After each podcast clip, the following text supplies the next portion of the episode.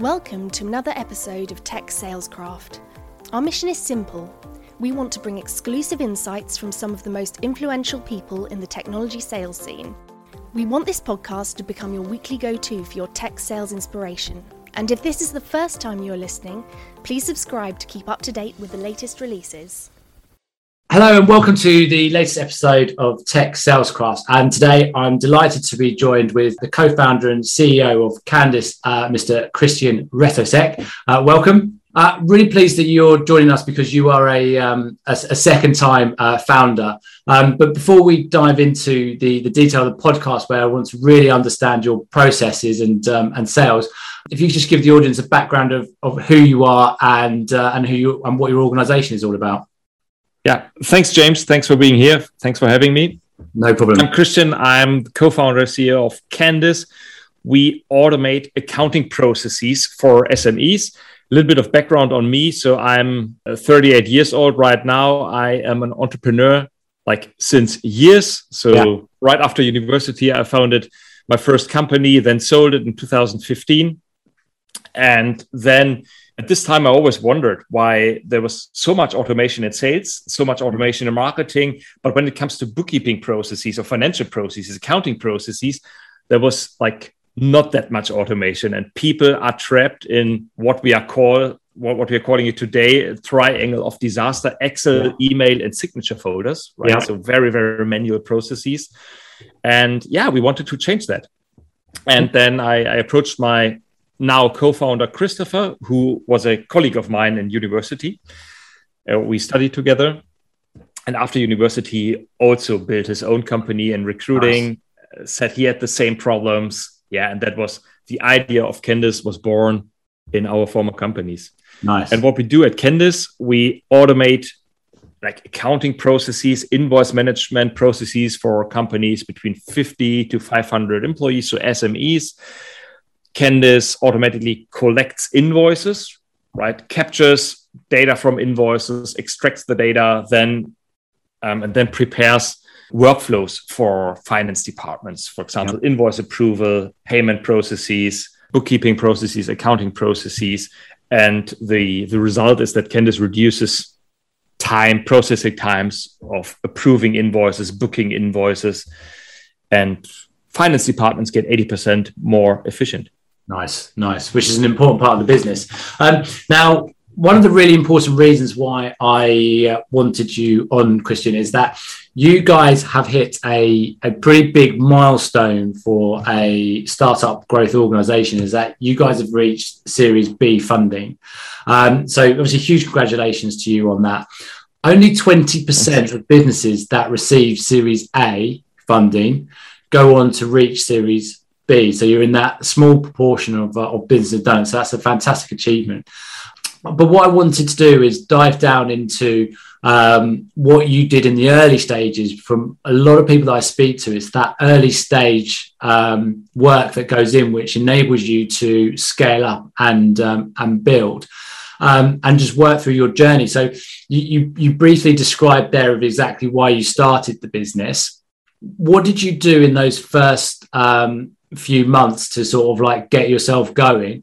And then working that through into when did you decide to start selling the product and who was responsible for selling and and how did you build the process? So if we could start with how it all started what the first few months were like and what your role was.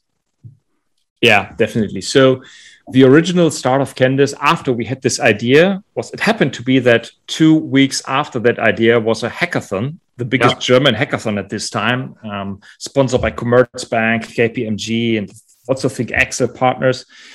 We won this, so it was completely wow. out of a sudden. We didn't yeah. expect that, but by by doing that, by winning that whole thing, we got some PR, and out of that PR, like some companies approached us and said, "Okay, we want to use Candis because it solves a problem for us. We yeah. we are also trapped in this triangle of disaster." Yeah and so we realized okay there's really a business opportunity that not just we had in our companies but also other companies have. Yeah. And what we did then is a lot of research right? So what are the exact problems that companies had? We yeah we did studies with users. We had really deep conversations with finance people. And in the first months, it was all about product development, right? Yeah. So finding out what kind of product we need, what kind of solution we need to design for that problem that companies have, and also to find out what kind of price we could um, we could take for this. That was the first months, and it took us yeah quite long then roughly a year because we didn't raise funding at this time so we yeah. financed that all, all our own uh, roughly a year to to come up with the first product first version of the product that customers were yeah wanted to pay were willing to pay for um, so an interesting bit to, to start on um, here you found or, or, probably through your the first company that you had um, from being an entrepreneur, you suddenly realized that there was something missing in the marketplace for all the accounting, these back office fees.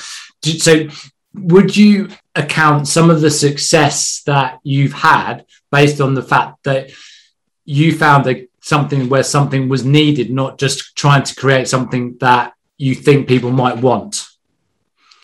Because a lot of founders fall into that gap where they come up with an idea and think this will be brilliant and then try and get people to to want to buy it you've seen where you struggled on something and thought this needs to be fixed i can build something that fixes it yeah definitely i think well because we had this this experience in our former companies yeah. and also the knowledge of how to fix that because we are all quite technical yeah. and we and we knew that technology is now ripe to to solve those problems i think that is the reason. Yeah. Yeah, and and it took twelve months to come up with the first product that you were happy to take to somebody and and and basically show and say, would you buy this?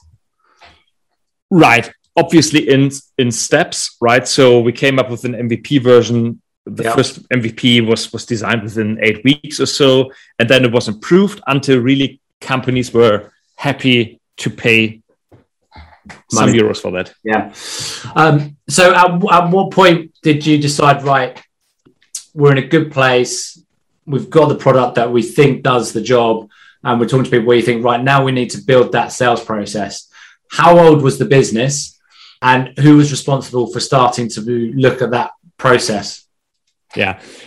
So the good thing is that we have always been strong in sales, right? Mm-hmm. So we the thing is we we designed the product and we developed the first MVP. Yeah. And honestly, between you and me and between the listeners here, the audience, we we also oversold the product at yeah. the very very first time, right? So we we have we have been strong at sales. Yeah, because we also were on, the business university and we're not the coders uh, yeah. ourselves so we had a strong sales DNA in our company. And as soon as the first companies were really looking and, and saying, okay, now we pay money for that. And then we went out to try to find other companies, yeah. um, well, to, to also pay money for that. So I think that was the, the point. So after, well, after a year when really companies said, okay, we're paying now, then we went out finding new customers. So um, you're not a developer or coder in a sense yourself. Is your co-founder are they a technical developer or? No, that... actually, we, we are both both more on the business side. Yeah. Um, but our third, so we we we started the company with a third founder. Yeah. Who was then taking over as the the technical lead. How important do you see that as also helping towards your success, having founders who aren't the technical kind of geek, as it were, because that seems to be where I've seen um, a lot of founders where they're so tied up in the development of the product every day that they don't get to come up and actually be looking at um, sales and um, an opportunity because at, at the end of the day, there's no point having a really great product if no one sees it and, and no one can say where it is. So having the majority of the the founding team non-technical, do you think that gave you a big advantage uh, in the early days?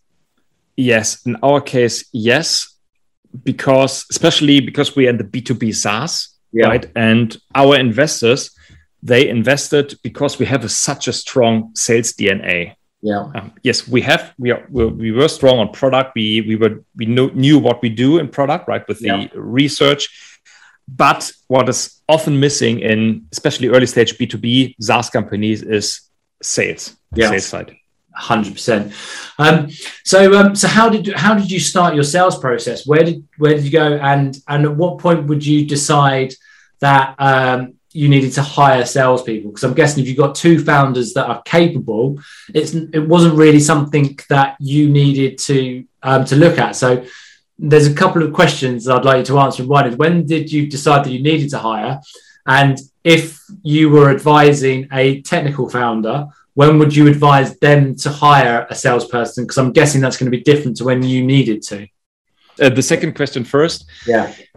I would hire so my advice to a technical founder is to hire a sales founder right from the start right yeah. really partner partner with them because it is it is crucial to go out right from the start and do sales yeah. and also see how the product is perceived in the market yeah and if you can actually also sell the product yeah that, that is my first advice and the second one when when did we start to design this sales process so in the very beginning we also it wasn't just trial and error. So we had we had a plan how to do that. We um, a typical sales funnel.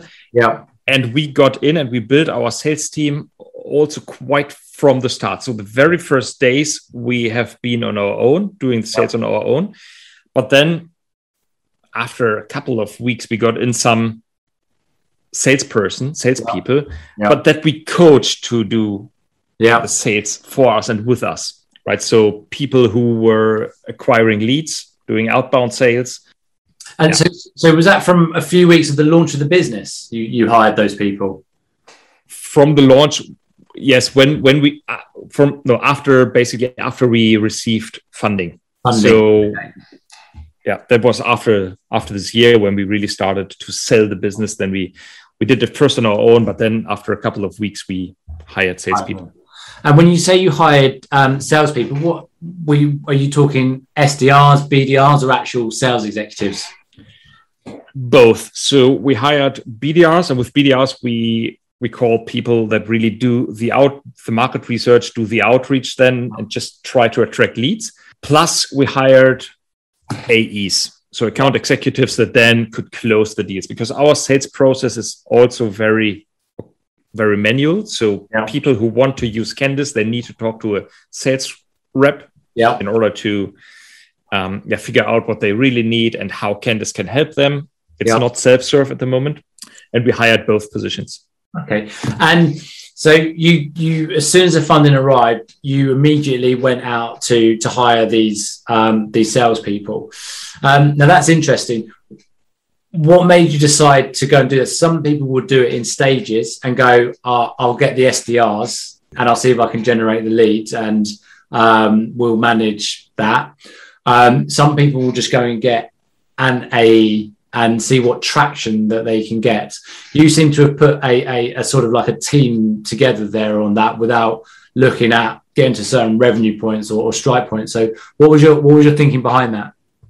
Yeah, the thinking was like okay we we we wanted to build a, a great process right from the start and because we expected strong growth at the very beginning right and then we said okay we cannot handle we cannot handle all the leads if, if, if we get in the leads we cannot handle that by our own um, just as founders so we, we really tried because we expected strong growth yeah. to try to handle both but we were two sales founders right so one took care of the bdrs and bdr yeah. development and the other one so me, me took yeah. care of the account executives Okay. Um, and what sort of money did you get at that kind of seed funding round? Because a lot of founders, particularly when they're not coming from the sales side of things, they want to take that money and they want to go and buy more of the best developers and more products people. Did you have enough to do both, or did you realize at this point that it was critical to get the sales team going? Yeah. So we reached roughly a million or so at this time. And at that time it was it was much for a seed round. Yeah. um, but we were really trying to find good um, salespeople because we our rational was like our product was good enough to well it's it served its purpose and now we needed to to sell the product um, and really go out in the market to prove that we can we can sell. And how long did it take this um, this team to sort of like come together and uh, and purr like you like you wanted it to? Yeah, it took us roughly. It took us actually quite long because also our product is is a little bit more complex than other products because it's had to, it's, it's dealing with accounting. We are dealing with accounting and financial yeah. tasks. So it took us in the very beginning roughly six months. But now, if we onboard a salesperson right now, so four years after that, yeah. it takes us roughly two to three months to come up to, to speed. That's good. But um, back in the early days, it wasn't that.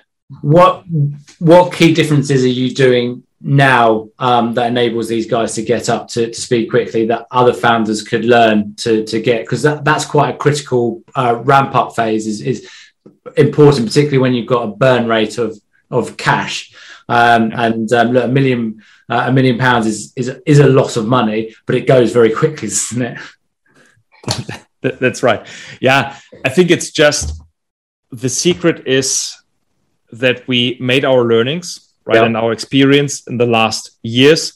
And we, we know exactly, okay, what works and what doesn't work. And we have battle cards. We know how we can close customers. So it's basically we made experience and we know we figured out um, how we can close deals. Yeah. Yeah, um, and that is something from a from a product perspective. So how how does our product fit in the process of a customer? Because that was I think that was our biggest issue yeah. at the very beginning. Because to make sales and to make account executives understand our product and then see how our product can help them that was the crucial part that we needed to to solve and the other one we are solving by sales training so we have uh, sales training with with yeah. coaches but also with our um, internal head of sales that's interesting so did you did you bring people in from outside to to coach your guys in how to sell yes yes um um, now that's critical. What made you decide to do that? And um, what advice would you give to other founders who do not do that and 90% do not do that? Um, uh, what made you decide to do it and what key outcomes did you get off the back of it? Yeah, our approach is to really get the best people in, right, and, and learn from the best. And we also knew that we don't know everything. Yeah. And we knew some good sales coaches here in Germany who are really who brought us the principles of objection handling and how we can really get a, a deal done. So yeah. basically because of our network and we knew people. Did you did you do that in your first business as well? No. no. Um, uh, so um, so that's a key learn from first time out that you realized how important that was. And what differences did you see from these salespeople in in a difference to the the salespeople in your in your first business? Yeah, one of the learnings was that in my first business we hired not the best people, right, but people that we could afford or that we so so we really skimmed on paying in my first business. I was really I didn't want to spend that yeah. big paycheck yeah. to to somebody.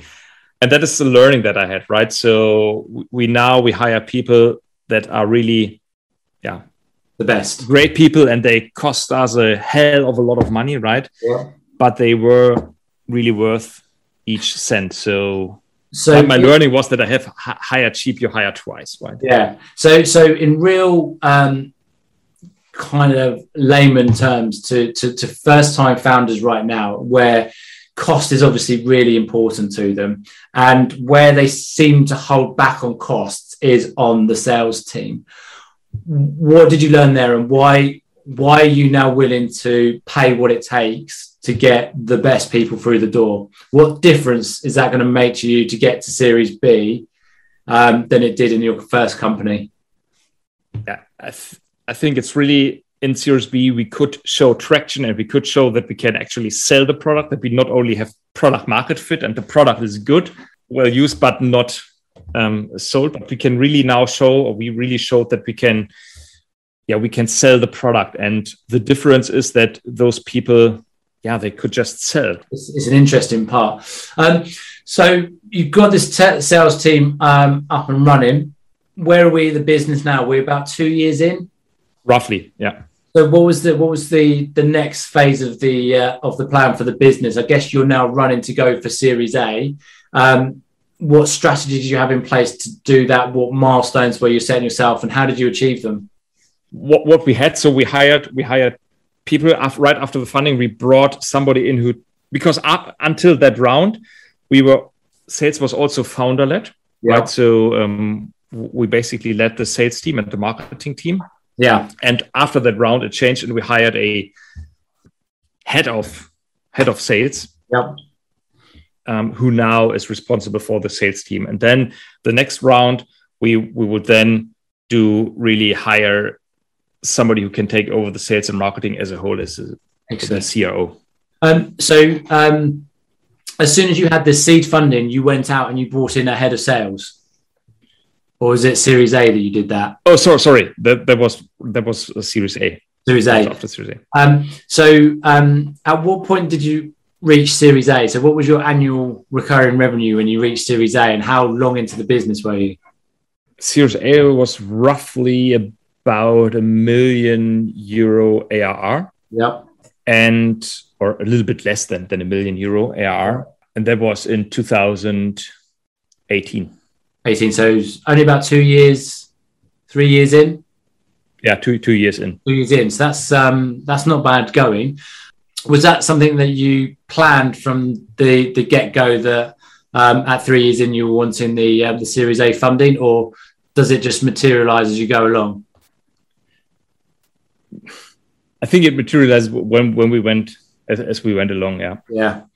Um, and once you were at Series A, having a sales leader in place that meant that sales wasn't founder led majority with. I'm sure you were involved to a certain degree.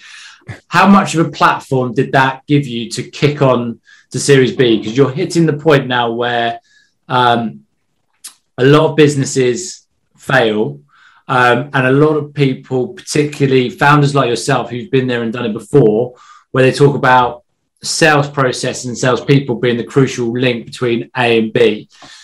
Um, was it by luck that you'd had the head of sales in there, or you knew that you needed all this team in there and running sufficiently themselves without a founder before you reached Series A?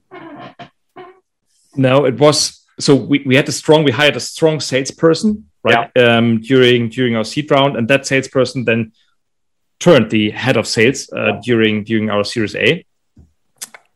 And I think what we what we knew what we needed to prove is that that we can really scale the business and we can really scale distribution because what investors wanted to see is that we need to do the transition from founder sales to to somebody else yeah. doing that um, and that is something that we wanted to prove yeah. so we knew that we need to prove that and we we took this person into this role how critical do you think it is to um, a tech company to have a head of sales in place prior to Series A funding? Or do you think it doesn't matter? Honestly, I think it doesn't really matter. You should definitely have one in place prior Series B. Yeah. Okay. Before Series A, it could be, it could also be founder sales. Yeah. Founder led sales, right? Okay. So at what point after, so do you think it can be founder led um, sales from Series A all the way up to Series B? Yes, in in some maybe in some to some degrees, yes. Yeah. There, there might be cases where it could be the case, right? If you show really strong traction and, and the business grows, I think it is possible. So then, with the fund, with the Series B funding, you can well, well yeah. um, hire somebody who takes over. But in most cases, I would really my advice would be to get after Series A between yeah. somewhere between Series A and Series B, get somebody in who takes over sales. Interesting. And um, so, what does life feel like? Everything from from the from the get go up to um, up to Series A, you are building the product. It's all exciting. You're hiring great people around you. It's good. Um, you get some seed funding in um, people start to buy your product, everything's good. Then you hit Series A, um, and it's brilliant and it's it's amazing. You realize, and then the next day you're like, "Whoa, there's a lot of work to do now. Does the mood change? How do you keep the culture where it is when you suddenly realize, right, actually, um, things get serious after Series A? Yeah. So that's a very, very difficult phase, right? Until Series A, how big is the company? Up to 20 people or so, 25 yeah. people.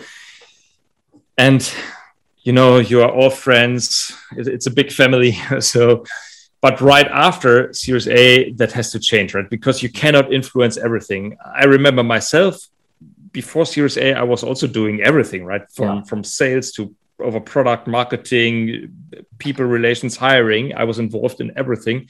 And right after Series A, once the company gets bigger, you just cannot do that anymore. And so you have to give away your Legos, right? You have to get people in place who who correspond to your values, who have your your values to also live your culture that you that you want to establish in the company.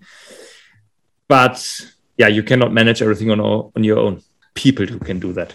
And once the once the Series A arrives, you, you're you, you're obviously then going to go through this this scaling piece. And one of the things through a lot of the sales leaders that I talk to, and and also founders in particularly, they get hiring of salespeople wrong quite often.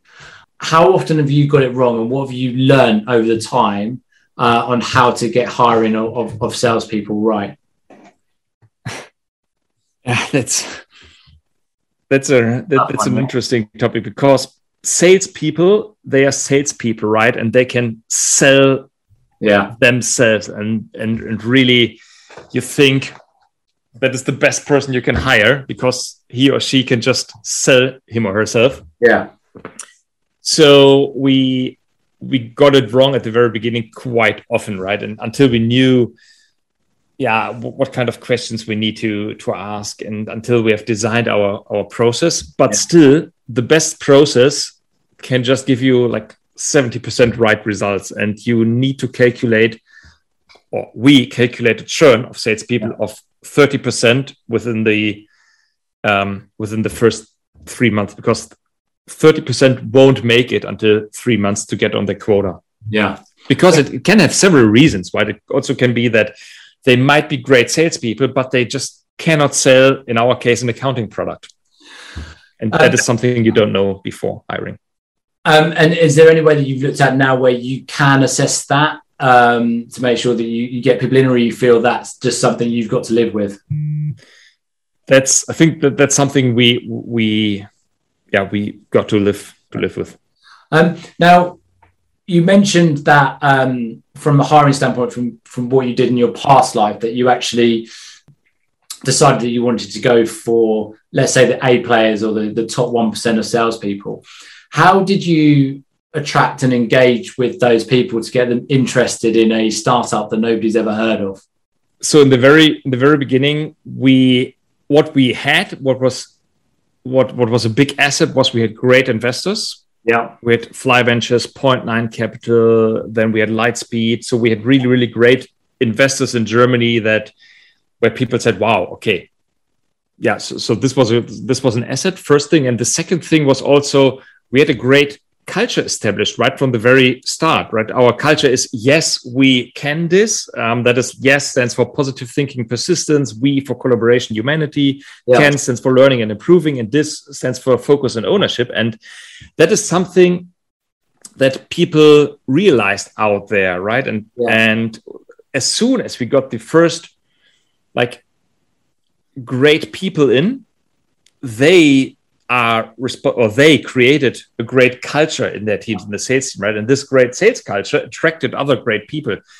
With, with that though, because it is um, particularly in, in in Germany where you're hiring these people, it's not easy because we we, we work with with many um, German organisations and looking to build sales um, teams in Germany, and um, local people don't tend to want to work for startup German companies. They, they have much more of an interest in American firms, larger businesses that might be looking to start in, in Europe. Do you, would you think the, the, the investors that you had helped cement that um, it was a good idea to uh, to join a German startup? Yeah, I think that is. I think yes, people w- might want to work for American companies, but on the other side, what we also hear in interviews is that that they don't want to work in American companies because of this hire and fire culture, right? Yes. Um, but w- what we could, what we also offer them is really um, quite high commissions, right? Because we we're dealing with high contract values, so commissions and also virtual stock options, Nice. and that is something that was, yeah. If you offer that, I think then you are in a good position to to hire salespeople. So once you hit Series A, um, and you went so so look, the big part around Series A is about scaling your manpower of of people. Um, what was your plan then uh, on hiring for the the sales team, and how well did you execute it? In the in the very beginning, it was very hard. Yeah, so we we had a, we, we made our excel our spreadsheets. Then we we knew exactly how the quotas of the people right? How much could one sales rep sell? And so we we uh, scaled up our excel spreadsheet. Then said okay we need x amount of bdrs y amount of aes and then finding them was absolutely hard. How did you try? What were your avenues to to attract these people? Yeah so first of all it was direct outreach via linkedin Mhm. german version of that xing Thing, yeah, we were working with recruiters, but it was always easier for us, honestly, to attract tech people yeah, rather than salespeople. yeah, But that changed. Um, yeah, that changed after Series A when when Lightspeed joined and when we hired the first internal recruiter. We were, Yeah. we are also working with external recruiters, but have one internal recruiter who designed all the processes. yeah. Good. And yeah, that changed now. So now we don't have, I wouldn't say any problem, but we don't have that many problems in hiring salespeople anymore. So, how long down the line before you decided that you needed to hire an in-house talent person to help um, attract these uh, these A players? Yeah, it was that was a, a- also a mistake from our side. So we waited right before Series B. So around Series B, we hired an internal person, and that was a mistake. Why? We should hired her way earlier. Why? What What do you think would have made the difference if you'd done it earlier? yeah what what we didn't know was the importance of process and really how to desire uh, how to um, design a great hiring process Yeah, that is something that she did really really yeah, well so first interviews then second stage interviews and and, and the whole interview process yeah. that is something that we didn't know before Yeah, the the the candidate in, engagement process is really critical, particularly in today's market where it's such a candidate short market.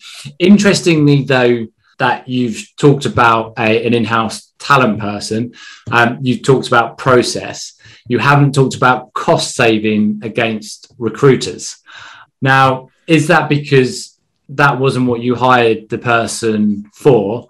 Um, you were hiring for the process, and you knew you'd still need the recruiters um, in there uh, because I see a lot of people thinking, right, I'm going to hire an, in, a, an in-house talent person, and suddenly they're going to solve all the problems of, of recruiting and stop using recruiters, and they can't physically do everything, and it and it doesn't work. Yeah. So uh, saving costs wasn't our main motivation, right? It was basically a side effect. So our main motivation was really we needed somebody who can design a great recruiting process, who has done it before, and really can get us great candidates in. Yeah. And we're still working with recruiters, right? Because they have the access to candidates and they can fill our funnel, but we are not working with a lot of recruiters. We have some Yeah. dedicated recruiters that we are working with. So that would also be my advice, right? Hire one person very, very early on who can Yeah. help you getting people in and then also work with some dedicated recruiters. Makes sense. Um, so um, when you got to Series B, how big was your um, sales team, and where were you at um, annual recurring revenue wise? The the sales team around Series B was about 12 people, Twelve people, all based in And- Germany. all based in Germany. Yeah, all based in Berlin. Nice. yeah, and revenue wise, I, I, can't disclose that because we're not talking about revenues. No worries. But it is, uh, it was more than 5 million AR. Okay. And what made you um, decide that you were ready to go uh, for Series uh, B?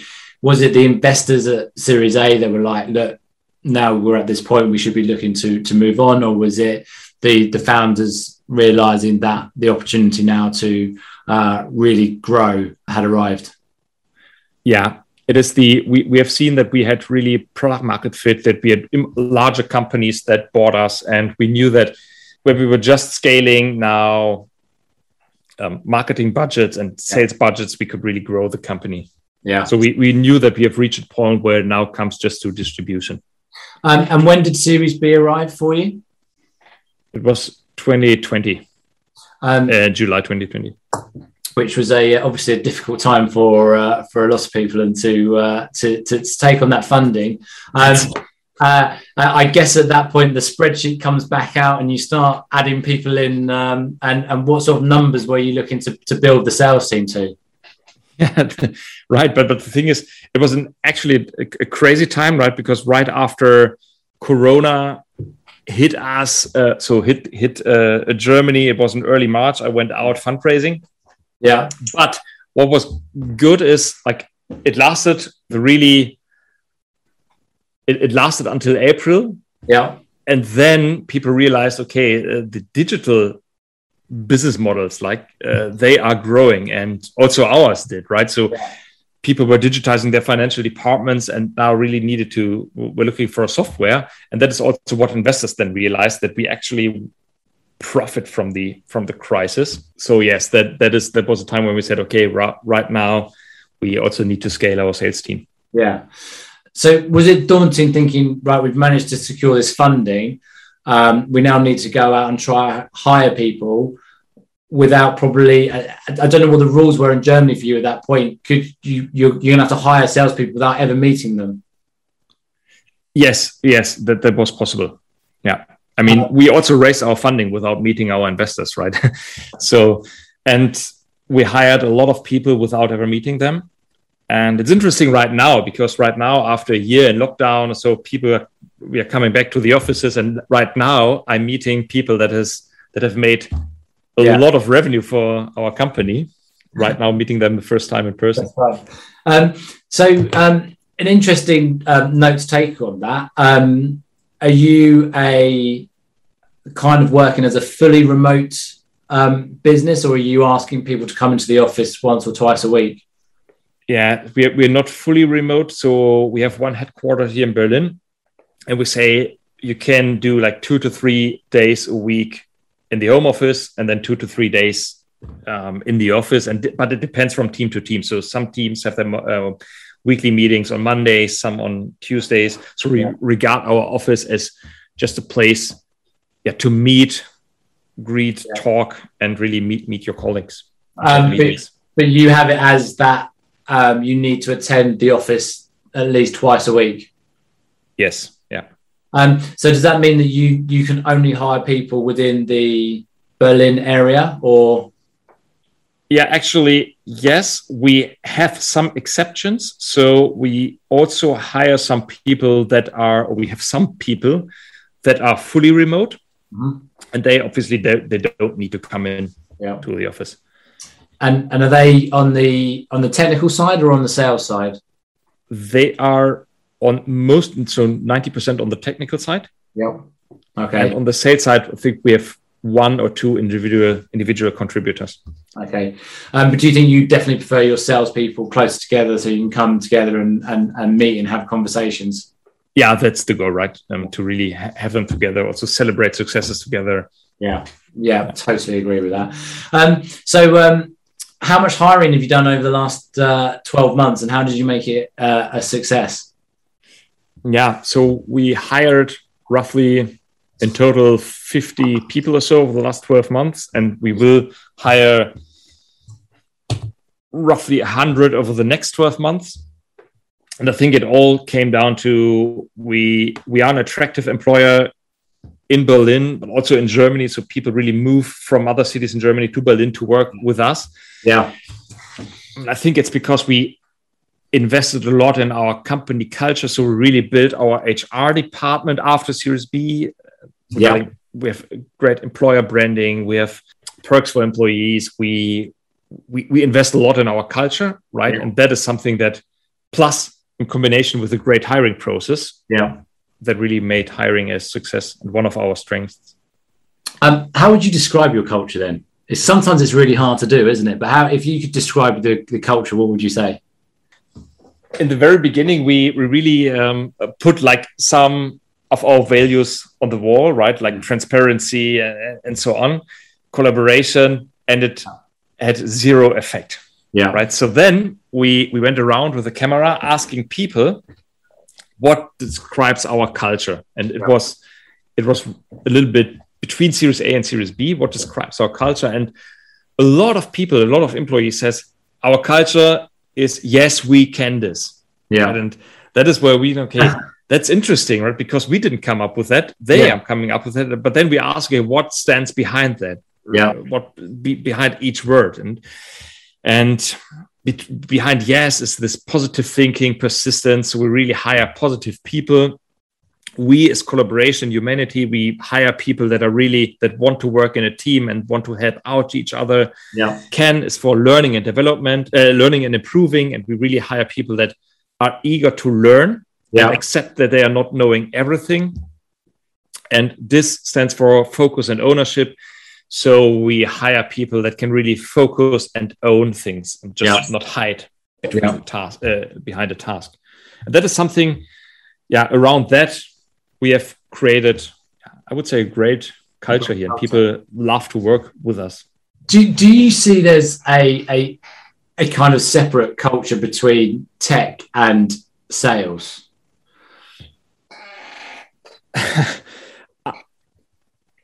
two years ago, I would have answered this question with yes. Right now, I would say no, because what we managed to do is really bring the teams together, also working in cross functional teams, right? So we really made the teams collaborate and also understand tech why we are selling the way we are selling. And also we have we have feedback loops from sales directly to tech and product.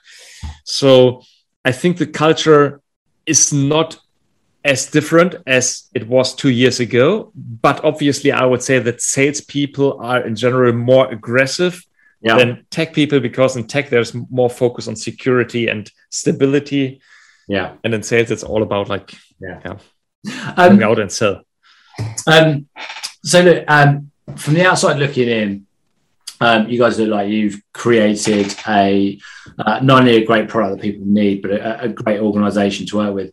Uh, a lot of founders will talk. Look, there's there's three major challenges that you that you face: um, acquiring clients who are going to buy the, uh, the the technology from you, um, getting the right investors um, and the right terms with those investors, and then talent.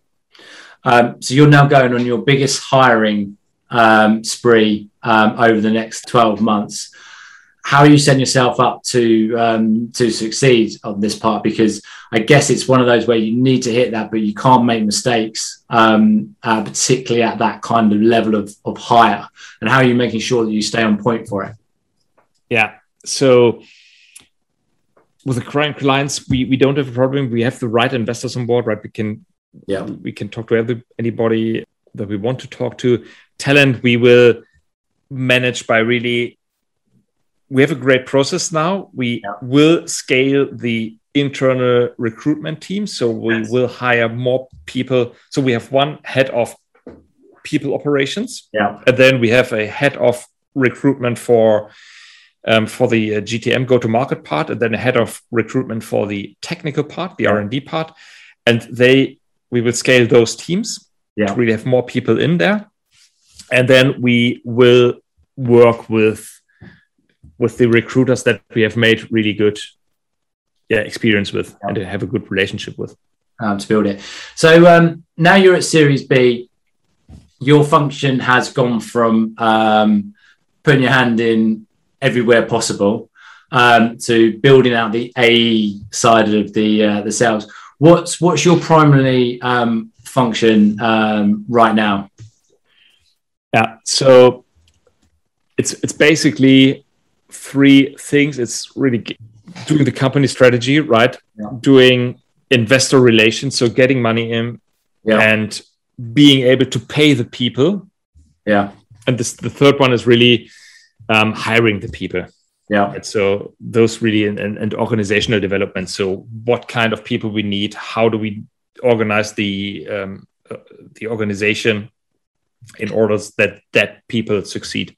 And um, I know I've kept you talking for a long time, but what's the roadmap? What what's the plans over the next couple of years? Where do you want to take this this business to?